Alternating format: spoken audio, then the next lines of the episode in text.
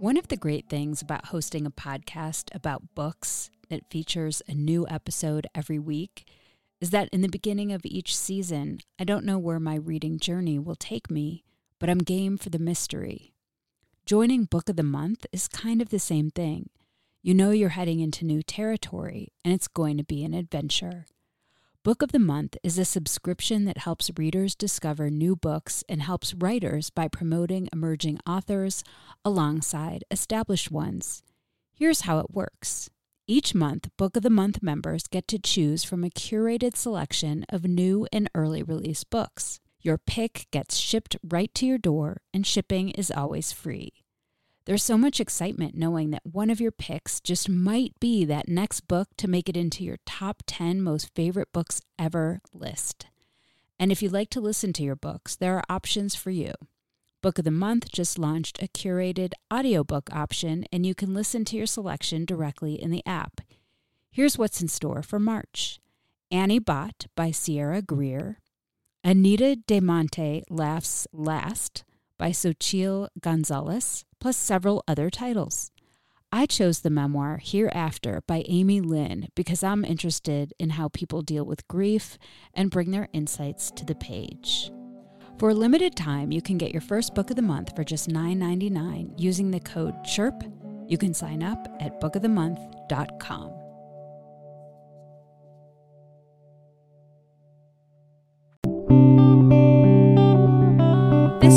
Draft, a dialogue on writing produced at Aspen Public Radio. I'm Mitzi Rapkin. First Draft highlights the voices of writers as they discuss their work, their craft, and the literary arts. My guest is Elissa Schappell, author of two short story collections with linked narratives titled Use Me and Blueprint for Building Better Girls. She was a senior editor at the Paris Review and is a contributing editor at Vanity Fair.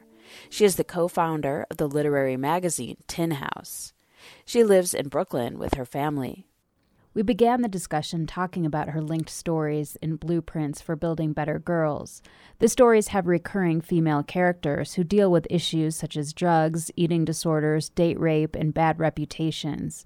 Schappell's characters move from girlhood to womanhood with vulnerability amidst the raw and realistic things that can befall females. We began discussing the title of the book, how she came up with it, and how it unifies all the stories in the collection. I chose that title because years ago I was in a writing workshop with uh, an instructor who criticized my stories because she said that, that she felt that um, her her suggestion was that they lacked a moral core. She said that um, I don't understand what it is with you new little ladies in fiction today like Mary Gates and someone else. And by that point, I had was partially like starting to black out because I was so enamored of this woman, and I really thought she was going to save me and my writing. Uh, and she said, you know, don't you realize you have a moral responsibility to create stories that will um, serve as blueprints for future generations of young women?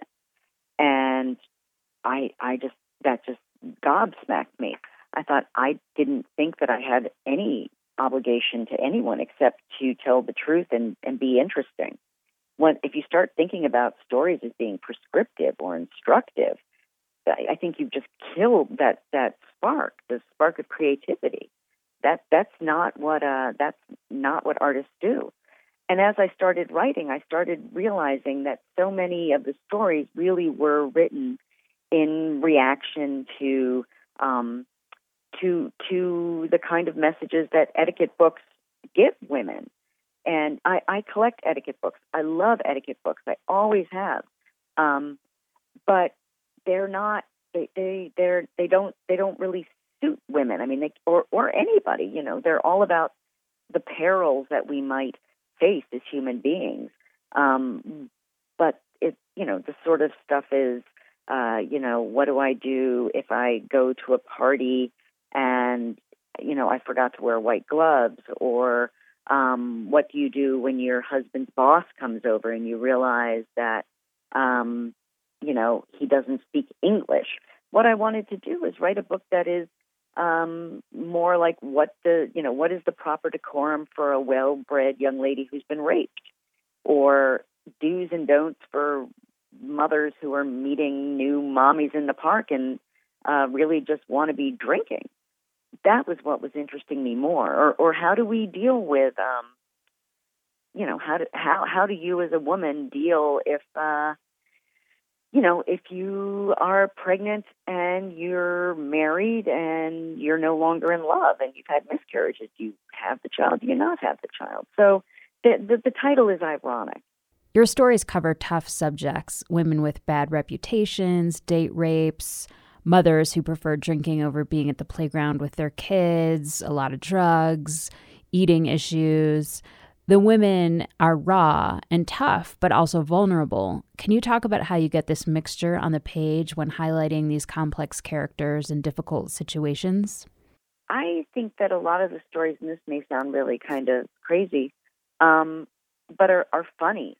You know, I really do. I think some of them are very funny. And there's a Oscar Wilde quote, which I'm probably going to mangle, where he says, you know, if you want to tell people the truth, you better make them laugh, otherwise they'll they'll kill you. And so I think in order to really reflect the lives of women, you know, you have to be telling these tough truths. But you also, for me, I have to. They have to be. They have to be kind of funny and darkly funny. And a lot of my characters, they use humor as a way to defend themselves they they need to be funny because otherwise um, their reality would overwhelm them. So they make jokes, and so they uh, some, and sometimes the humor they're using is really, you know, sometimes it's being used as a shield, and sometimes it's being used as a sword. So I don't know if that completely um, addresses the question, but I think that that is that's part of what I that's part of what I'm trying to do there is to I, I think by by using the humor, by you know using this kind of black humor, I'm not only making some of this stuff palatable for the reader to read because again, if you're going to tell them the truth, you better make them laugh. Um, but it's a way to seduce them into following you. If you, you know, if it's very clear to the reader, hi, I'm going to write a story about a, a young woman who is raped and the ramifications of this and the reverberations that that you know, travel through her friends and family. Who wants to read that? I don't want to read that. But if I feel like I'm going to read a story in which we're going to go into a dark place and the reader is going to make me laugh sometimes, I feel protected. I feel like, okay, it, she's not going to destroy me. Um, she's going to protect me. And so in that way, it's it's important to me to to make sure that the stories are kind of funny. And in that way they can be raw. In that way they can be really honest. And I don't think that I could tell the truth unless I was unless I was mining that that vein of, of dark comedy.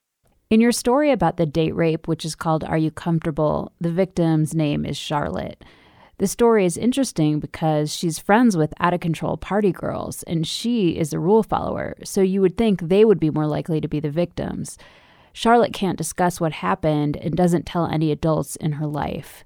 Can you talk about Charlotte's character? Sure. Well, I think that's, um, and that's a big deal for the party girl in that story that her friend is raped and she's not because she feels guilty about that.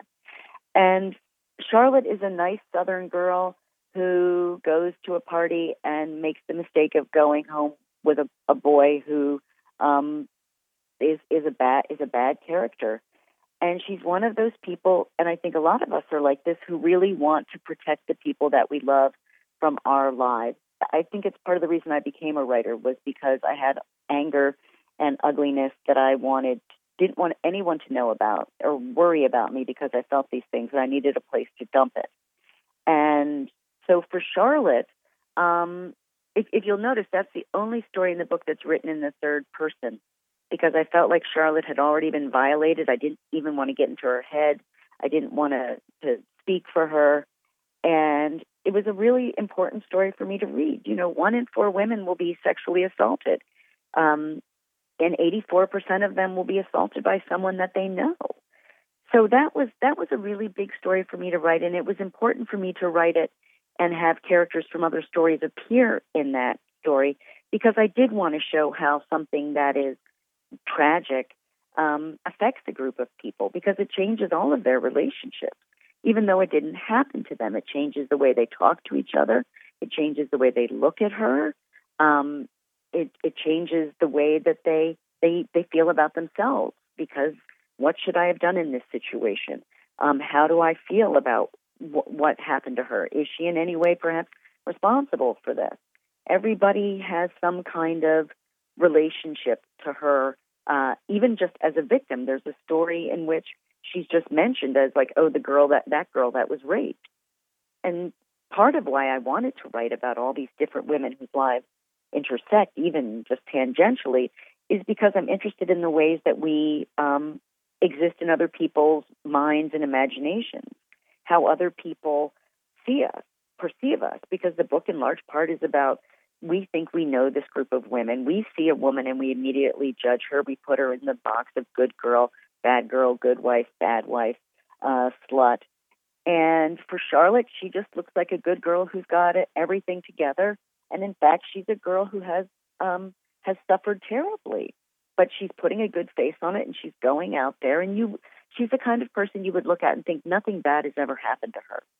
But the fact is, something terrible has happened to her, and something so bad has happened to her that she can't even talk about it. And her family, who love her, know this happened, but they're all pretending like it didn't happen because it's so painful. They don't want her to suffer. We never want the people we love to suffer. And I think sometimes that's why we refuse to see some things that are very painful. And that's why in, in the story, Are You Comfortable? The only person that she can tell her story to is the one person who will forget it, who is her grandfather who is suffering from Alzheimer's.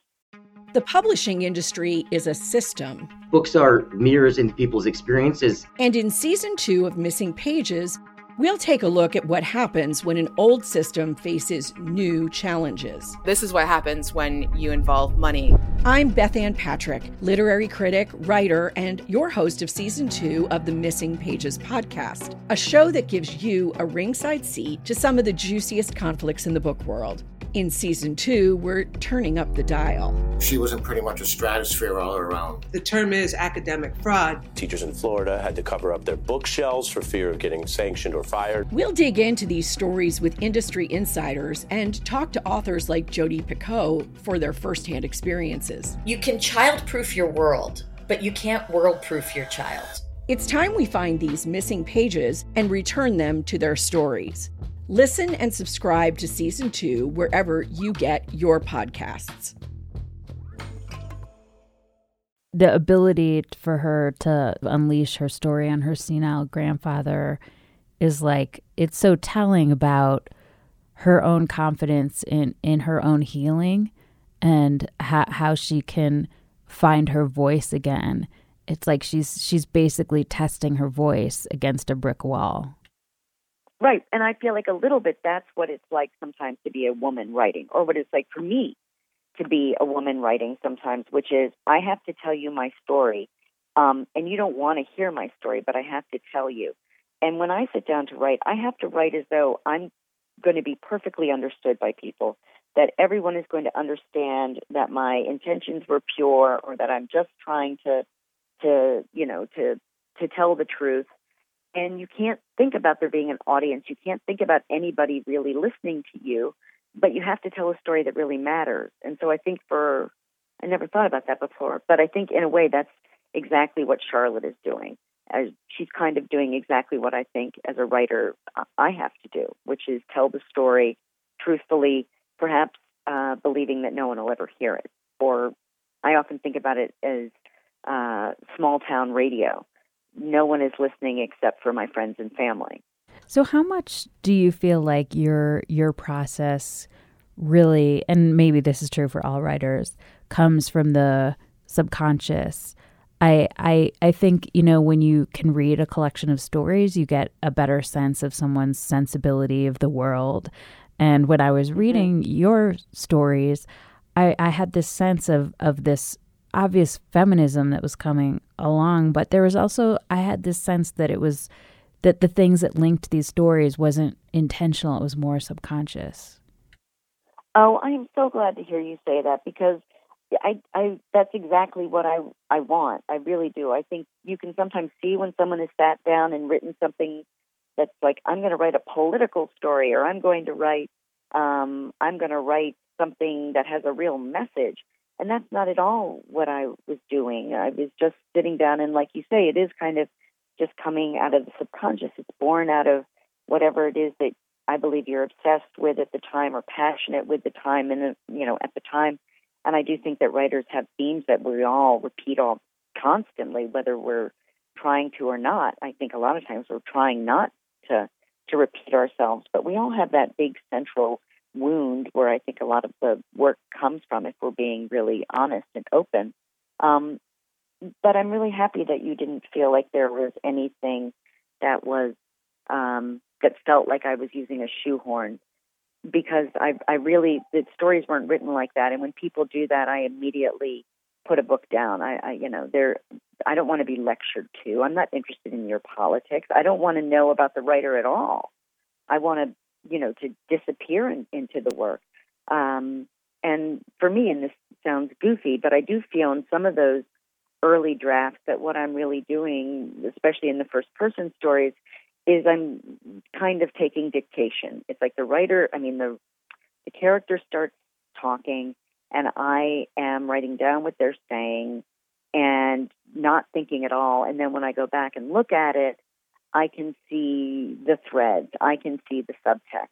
But if I was consciously writing at that stage, it would be awful. It would be just it would be just terrible. I'd be trying to sound smart. I'd be trying to um, to make uh, the work feel important. And I just I don't think that that happens. I I, I just I just don't. I, I think that there's no revelation in that, and that's kind of what you're hoping will happen when you're writing. Um, but I don't think that that happens if you're being really intellectual about it. And again, I think that comes from that like write with your gut, don't write with your brain. You're you're smarter than you think you are, or, or trust that your story is smarter than you think you are. And you know, you should be trusting when you go back and look at it, looking at the language, not not the ideas. Can you read a brief passage from an author that speaks to you or influenced you as a writer? I think at least at this time in my life, the writer perhaps who is influencing me the most would be Grace Paley. And so there's this wonderful Grace Paley quote that was in the Paris Review where she said, It's not that you set out to oppose authority, in the act of writing, you simply do. Your job, your reason for writing is to uncover what the state and the conventions of your town normally hide. That's why you want to write, to tell what hasn't been told. And for me, I just I I thought, yep, there you go.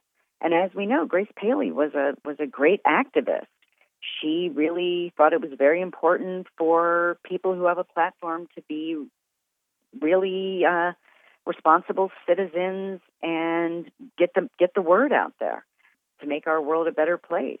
And on top of that, she was writing these incredible stories, and you would never have thought that that she was someone who was out there necessarily stamping on the pavement because the messages, the political messages are there, but they're not in your face. And she was a mother. Unlike her male counterparts, she wasn't putting out a new book every three years, but the books that she did put out are are just incredible, and they do have this strong political message underlying underlying the, the fictions. And I guess that's really important to me as a writer that I want my work to be very human and I want the fictive world that I'm creating to completely absorb you. But I do think that it's important that the work have some meaning. And for me, because I'm a political person, I'm I'm always hopefully going to have some kind of political message there. I, I think that the stories in Blueprints for Building Better Girls are, are are political stories. I think they have a strong feminist message, even though people say, "Oh, you're you know you're writing these stories about women that are so these women are so unattractive and unsympathetic." And I think no, these are really strong female characters, and I feel like as a as a female artist, that's what I want to that's what I want to do. I want to tell the truth about real women's lives and Grace Paley certainly did that. Can you read a passage from something you wrote? It could be something that you found hard or tricky to write, or something that changed from the first draft, or something you're happy with. That is that. Uh, that's also something that I thought a lot about because when I was thinking about something that had really changed a lot from the first draft, I thought, oh my God, well, that would be most everything. There's a story in my first book which is called Use Me, and it's a collection of linked stories that will not surprise you. And one of the stories, or one of the through lines in all these stories, is that there's a father who's dying of, of cancer. And part of that was inspired by the fact that my own father uh, was sick with cancer on and off for 17 years. And I knew that I had to write a story where the father died. And I thought, oh man, I just hate that kind of thing. I hate that sappy, um, you know, they're sitting in the hospital and a shaft of sunlight falls on the bed and it's like a ladder to heaven or something. And I thought, this is just not going to work for me. And I was upset about my dad dying. I mean, I was actually actively angry about my father dying. Uh, and again, because writing is the way that I process the world, when I got the call that my father was dying, I actually, in the car, was writing notes, was taking actual notes as though, like, writing notes could keep my father alive, the way that people on airplanes feel like if they stop praying, the plane will fall from the sky. And I didn't think much about those notes at all later. I just felt like that was what you do when you're a writer, or that's at least what I do as a way to make living tolerable at times. So when I sat down to write the story, again, I thought, oh no, I don't want to do this. And I remembered what my father used to say to me when he sat down with me to do my homework, which was a lot because he I needed a lot of help with my homework. He used to say to me when I was faced with a big problem, okay, let's make an outline. Let's try an outline. And it and I just hated it. And so when I sat down to write this story, being very angry and full of some degree of hating the situation that I was in, I heard his voice saying, Well, why don't you try an outline? And I was like, okay, yeah, great, Daddy. Sure, I'll try an outline. And so I started to make an outline, an actual physical outline in which to tell the story. And that's the form that the, the story takes. So when I finished this story, I wrote it all in one big gulp. And I sat down, I wrote it probably in five or six hours straight through. As I'm writing it, I'm sobbing and feeling sick to my stomach. And I just kept telling myself, like, don't stop, don't stop, because I kept wanting to stop because it hurt. But I thought, you know, just go down, touch the bottom, like go down to the bottom of your grief. And like once you go down there, it'll never hurt this much again. Like just go, just go, just go.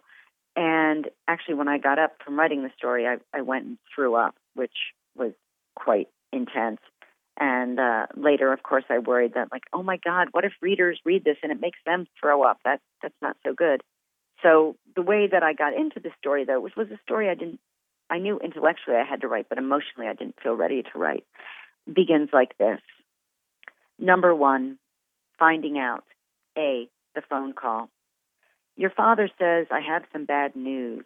You say, no. You're afraid of this bad news. You've heard bad news before, and it's never good. He says, I'm afraid so. You say, no, no, no. How long can you keep him at bay like this? Oh, honey, your mother says. Her voice is drunk on tears. Damn her, she always takes his side, always. Last time this happened, it was the same thing. What about that surgical cure? It's bad, he says. This is how he explained the very first bout of cancer to you 14 years ago. You were a kid. Bad meant not good. It did not mean death. How bad? You imagine some pain, some unhappiness, discomfort, but life. Still, you think you feel a small tear like fabric being ripped inside you. I'm probably going to die, your father says. It sounds like a bad movie written in English, translated into Chinese, and then into Pig Latin. It's already metastasized to my spine, and who knows where else, he says. You know what that means. No, you say but you've already tried this tactic. So that's how I got in. Um, and when I'm reading it now, I'm thinking in some way I had to write it this way because it kept it at a distance from me and it made it feel like an exercise, writing it in the outline form. I think sometimes using a, a really obvious structure is the best way to handle really difficult material because it allows you to kind of back into it. But the second person, too, just now reminds me that one of my heroes, Lorrie Moore, wrote a book called Self Help, and those are all stories written in the second person, which are supposed to be like advice. Where do you write? I write in my basement, and I actually write at the table that when I was little was our kitchen table. What do you do or where do you go to get away from writing? I don't I don't think that writers can ever really entirely get away from writing. I guess when I want to get away from writing, what I really want to do is get away from my desk. So when I get away from my desk and don't want to be sitting there writing, what I do is I um, I make dioramas.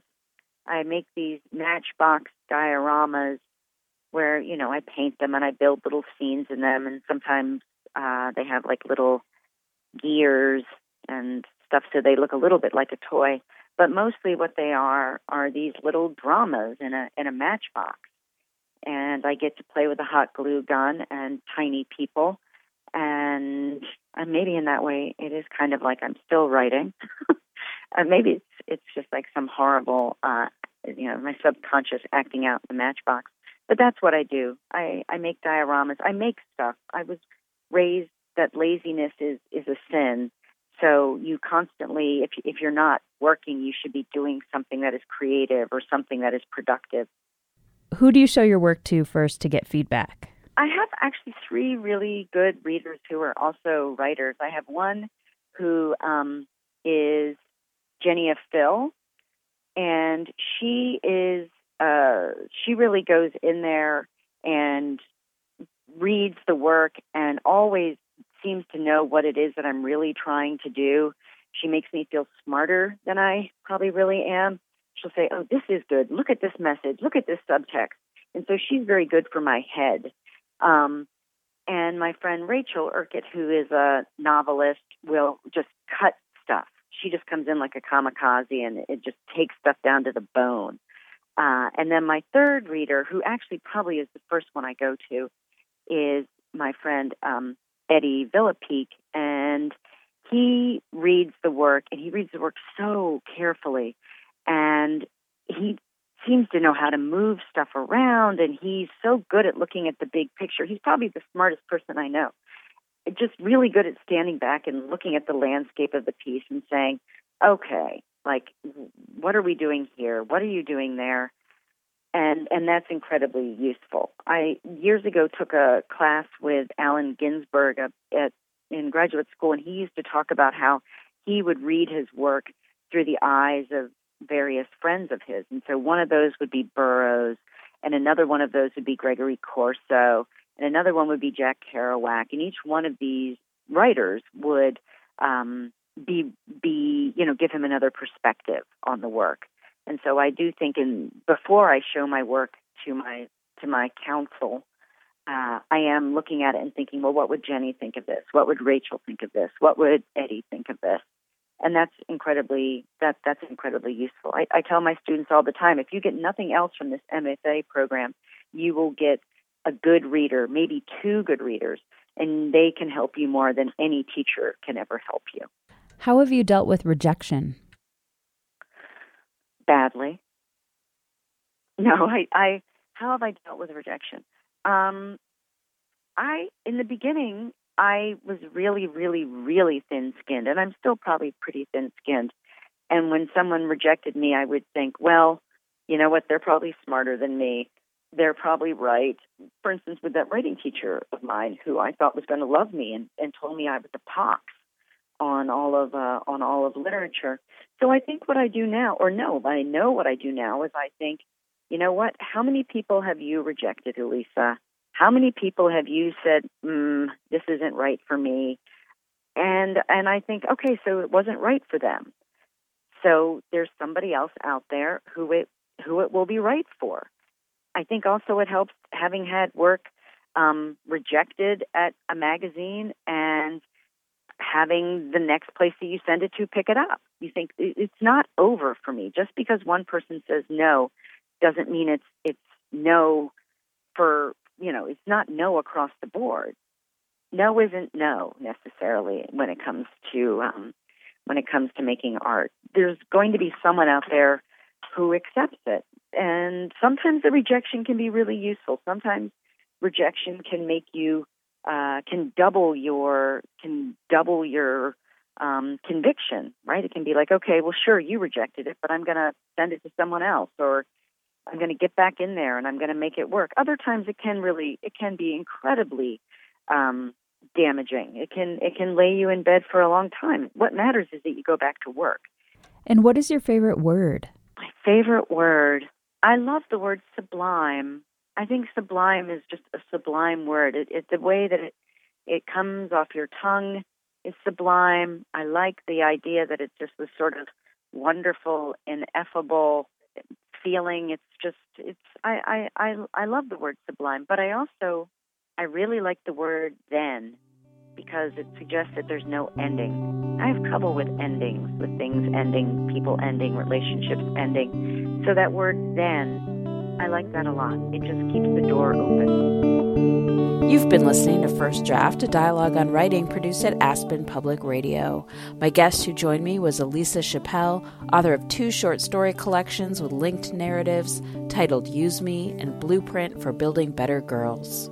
You can follow First Draft on Facebook. Just look for First Draft, a dialogue on writing, and click like, and on Twitter at First Draft APR. You can email me at firstdraftwriters at gmail.com. The theme music for First Draft was produced and performed by Murph Mahaffey. I'm Mitzi Rapkin. Thanks for listening.